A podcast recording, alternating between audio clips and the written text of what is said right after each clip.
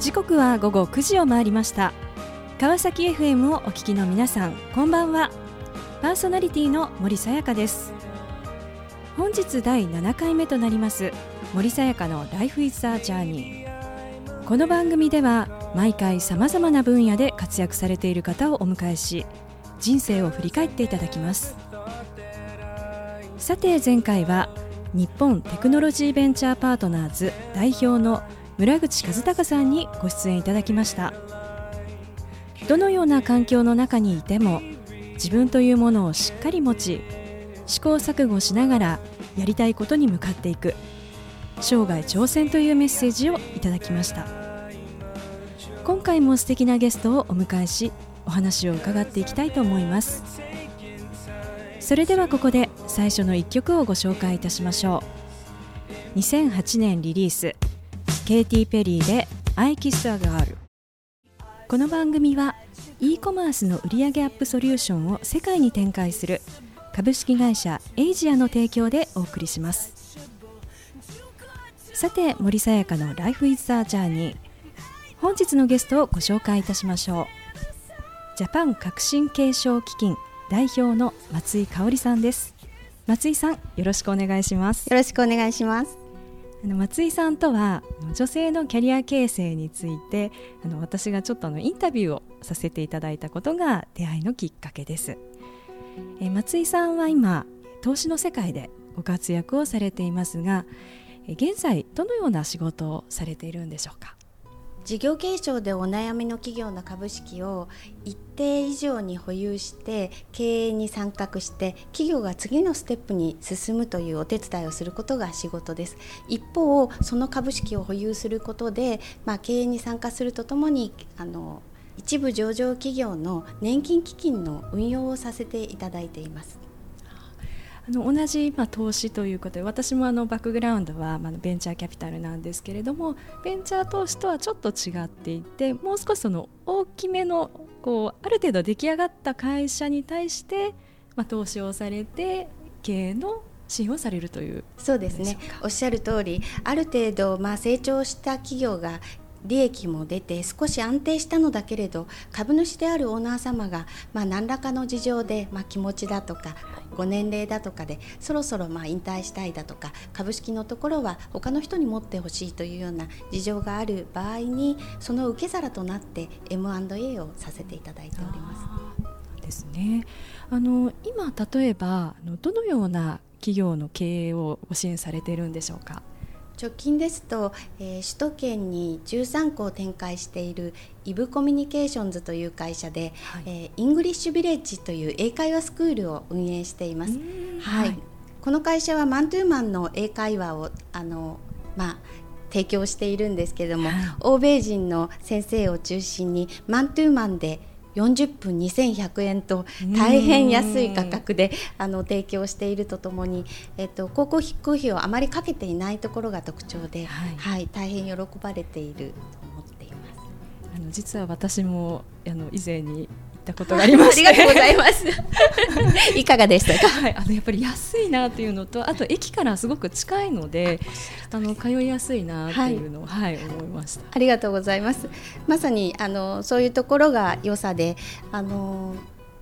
低価格というのは決してあの安かろう悪かろうではなくって先生方はまあ著名なスクールを出ているけれどももっと自由に教えたい、そしてもっと自由に学びたいと教材や教材費が足かせとなって、まあ、あの学べない先生生徒さんたちを先生の方で、まあ、アシストしながら学んでいただくという大変いいモデルだと思ったのであの授業継承をさせていただいております。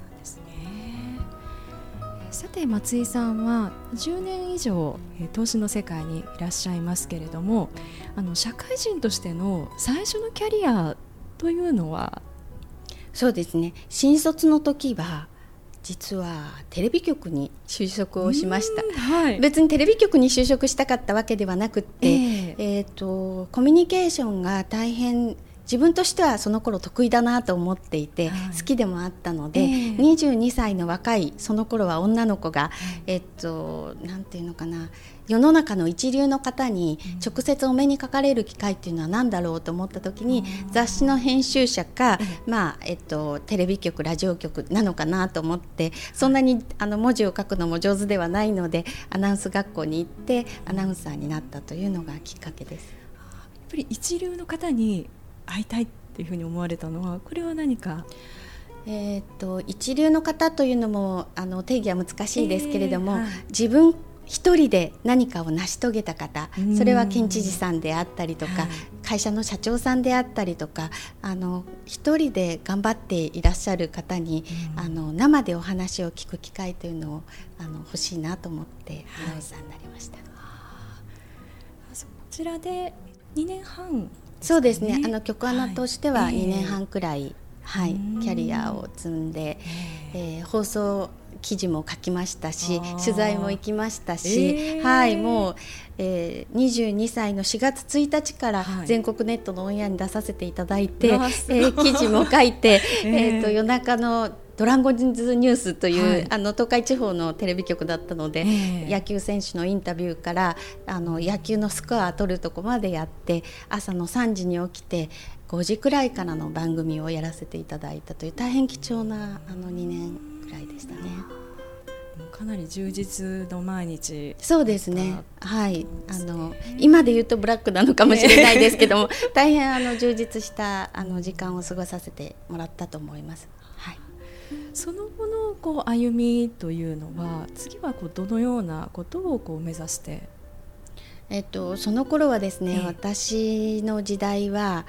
あの女の子は25歳までに結婚しないとクリスマスケーキのように売れ残ってしまうよと言われた時代で、あえー、あの親のプレッシャーと、はい、まあ、地方だったのでとにかく結婚しなさいというのが強くって、はい、それで、えーと、25歳ぎりぎりの時に結婚して東京に出てきました。はい、そうなんですね、はい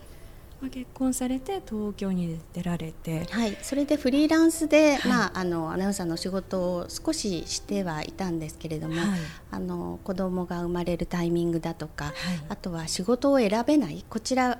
がそんなに仕事を選ぶのがそんなに名前が売れているわけではないので、何でも受けなきゃいけないというような状況の中で、仕事をこのまま続けていくのは難しいなと思って、もう少し自分のペースで自分のなんていうか実力をつければえっと、どこでも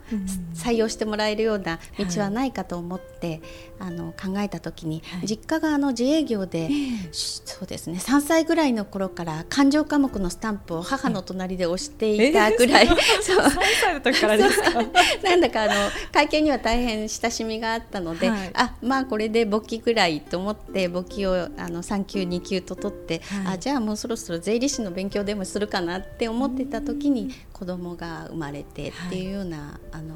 形で、はい、あとはじゃじゃあ子供を育てながら、うん、まあ、勉強していこうかなと思った矢先に、えー、2人目を産んだ直後くらいに、英会話のなんていうかコミュニティに属していたら、えー、1日3時間週3日でいいから、うん、まあ、あの会社のえーと、会計を手伝ってくれないかっていう話があって、いずれまあ社会には復帰して、自分の力で生きていきたいと思っていたので、それはいい話だと思って飛び乗って、下の息子が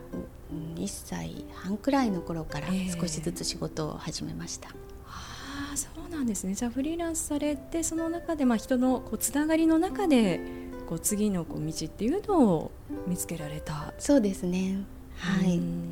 あの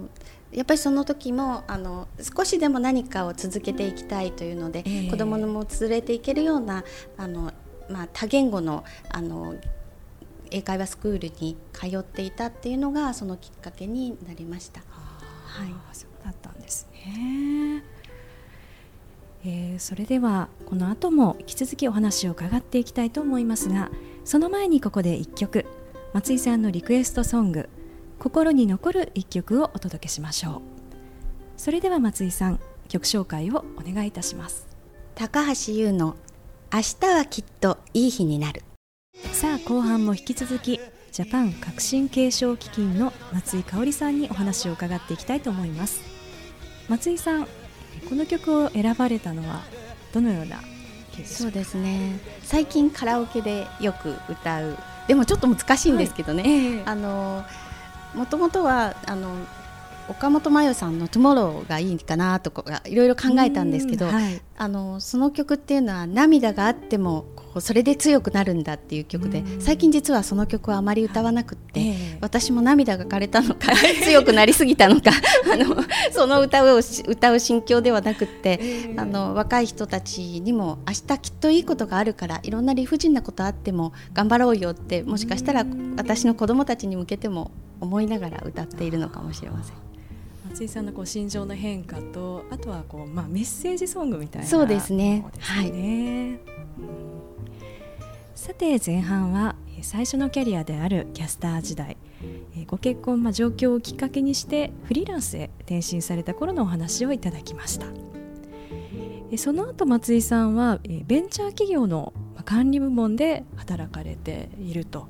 でそこからまあバイアウト投資の会社に移られていますけれどもこの頃というのはあのご自身はどのようなこうキャリアっていうのをこう考えだったんでしょうか？うん。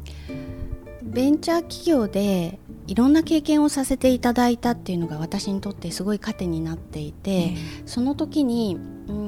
このままベンチャー企業でいて見えるものより資金の供給者であるバイアウトファンドに行けばもっと見えるものは違うんじゃないかと思ってたまたま転職活動をしている中で2社ほどオファーをいただいたので、はい、その中の1社に決めさせていただいたという。あそうなんですね、はい、そうするとこうベンチャー企業で働いてそこの環境の中で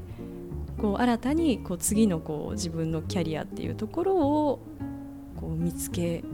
られたそうですね。はい、はい、仕事をして何が仕事を通してまあ成し得るかとか、えー、感じられるかとか楽しいと思えるかって思った時にその当時あのベンチャーさんがたくさんあったので、はい、10社くらい受けて、えー、結構たくさんオファーをいただいたんですが、はい、その中で一番可能性があるなと思ったのがたまたまそのバイアウトファンドでそれで転職を決めました。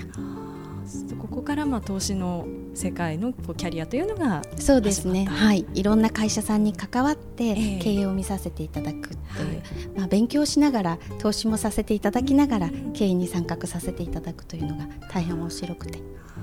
これ経営に参画というのはいわゆる投資先に取締役ですとか役員として入っていかれるということですか？そうですね。あの本来的にはそういう形の投資が多いんですけども、はい、私の場合はもともとは経営企画のただの部員としてあの会社に行ってお話を聞いて、まあ、あの予算とかを一緒に作ってってする中でたまたまその会社さん今は東宝シネマズという、えー、まあ、大手の映画館になっていますけど、はい、その当時はバージンシネマズジャパンという小さな会社で、うん、その会社が上場を目指していたので、はい、そこでそんな作業を一緒にさせていただく中であの取締役になってくれと言っていただいて、えーはい、一度バイアウトファンドの会社は辞めてその会社に行ったと。普通男性だとそんなリスクは取れないんですけど、私の場合はあのバイアウトファンドは基本結構男性の社会であまり認めてもらうことがないのかなと思ってあのまたベンチャーのそのあのシネマコンプレックス運営会社に転職をしてしまいました。えーですね。でも今やっぱりバージングループというか、はい、サパンというとやっぱり大手のイメージもちょっとあってですね、えー、結構その老舗の会社の全然全然。はい。あのバージンの UK というのは、はい、まあリチャード・ブランソンがいて、名前も売れていますけれども、えー、たまたま出資をした日本の会社であまり知ってる方も多くなくってその頃はまだあのシネマコンプレックスをあの5巻もなかったかなっていうくらいしか運営してなかったので小さなベンチャーの企業で。でもその中でもやっぱり女性で役員をされているっていうのはやっぱり当時は珍しかったそうですね。はい。ただあの創業者も、えっと、日系アメリカ人だったので、うん、女性に対する、まあ、偏見というか見えない壁みたいなのを持ってない人だったので大変やりやすかったですね。あの今こうお話を伺っているとやっぱり松井さんはこうずっとこう働かれて一線であの働かれてるなというふうにあの感じているんですが松井さんが働く上でこう大事にされているこうモットーのようなもの心情っていうのはこれはどんなものでしょうか？いろんなことがあると思うんですけど、えー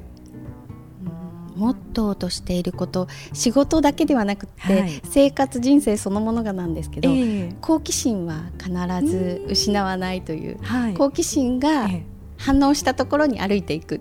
そして、まあ嘘はつかない。自分に対しても人に対しても嘘はつかずに生きているっていうところは大事にしています。つまりこう自分の気持ちにこう素直に従い、はい、その好奇心も含めてそこに従って進んでそうですね。そうですね。あの人が認めてくれるからとか、大きいからとかそういう指針はなくって自分にとって正しいと思うこととか、うん、面白いと思うこととか、はい、えーと、新しいこととか、えー、そんなことを選んできたように思います。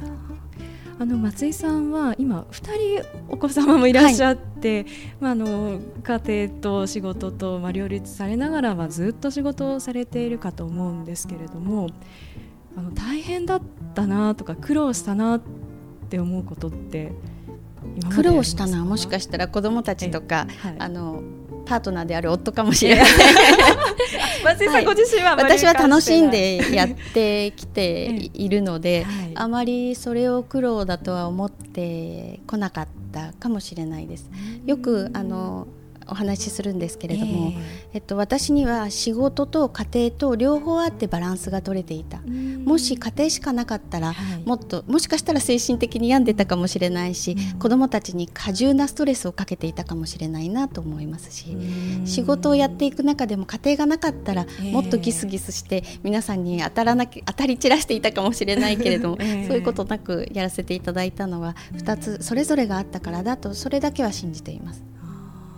あのやっぱり今こう子育てですとかあとはまあ結婚をこう機に、まあ、例えばキャリアを途中で止めてしまったりですとかなかなかそこからまた復帰をすることをどうしようか選択肢がなかなかないですとかそういったことでこう悩んでいる方々やっぱりたくさんいらっしゃると思うんですけれどもあのこれまでの松井さんのご経験の中からそういう方々に対して何か一つアドバイスをするとしたらどんなことでしょうか？そのキャリアを築いてまた行くための。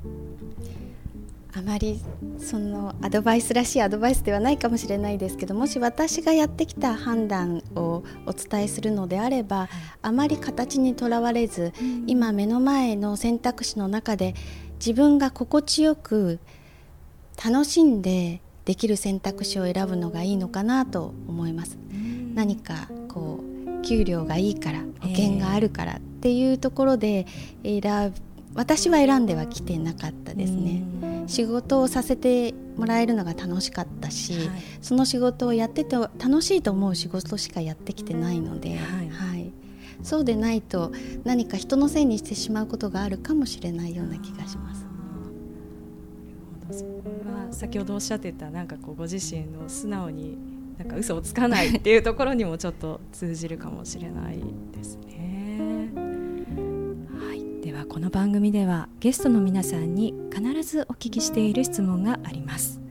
松井さんにもお伺いさせていただきます。これから自分の夢を実現しようと考えている方々へ背中を押すメッセージをお願いいたします先ほどの話も通じますが何か迷った時はよく考えてやらない後悔よりはやった後悔。で進んだ方がいいと私は思います。やった後悔。やった後でやらなかった方が良かったなって思うと思ってやらないよりは、えー、やって一歩踏み出した方がいいと、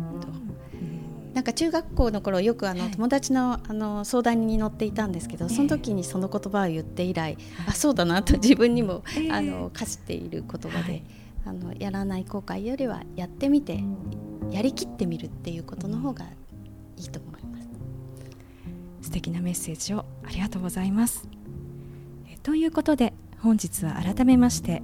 ジャパン革新継承基金代表松井香織さんにご登場いただきました松井さんありがとうございました。ありがとうございました。さあそれでは最後にもう一曲お届けしましょう。リッキー・マーティンマドンナで Be Careful with My Heart 森さやかの Life is a Journey いかがでしたでしょうか？自分の意思を持って一つ一つのキャリアを歩んでこられた松井さん。好奇心にあふれ強くそしてしなやかに生きる松井さんのメッセージはとても心に響きました次回はどんな素敵なゲストの方が来てくださるでしょうか。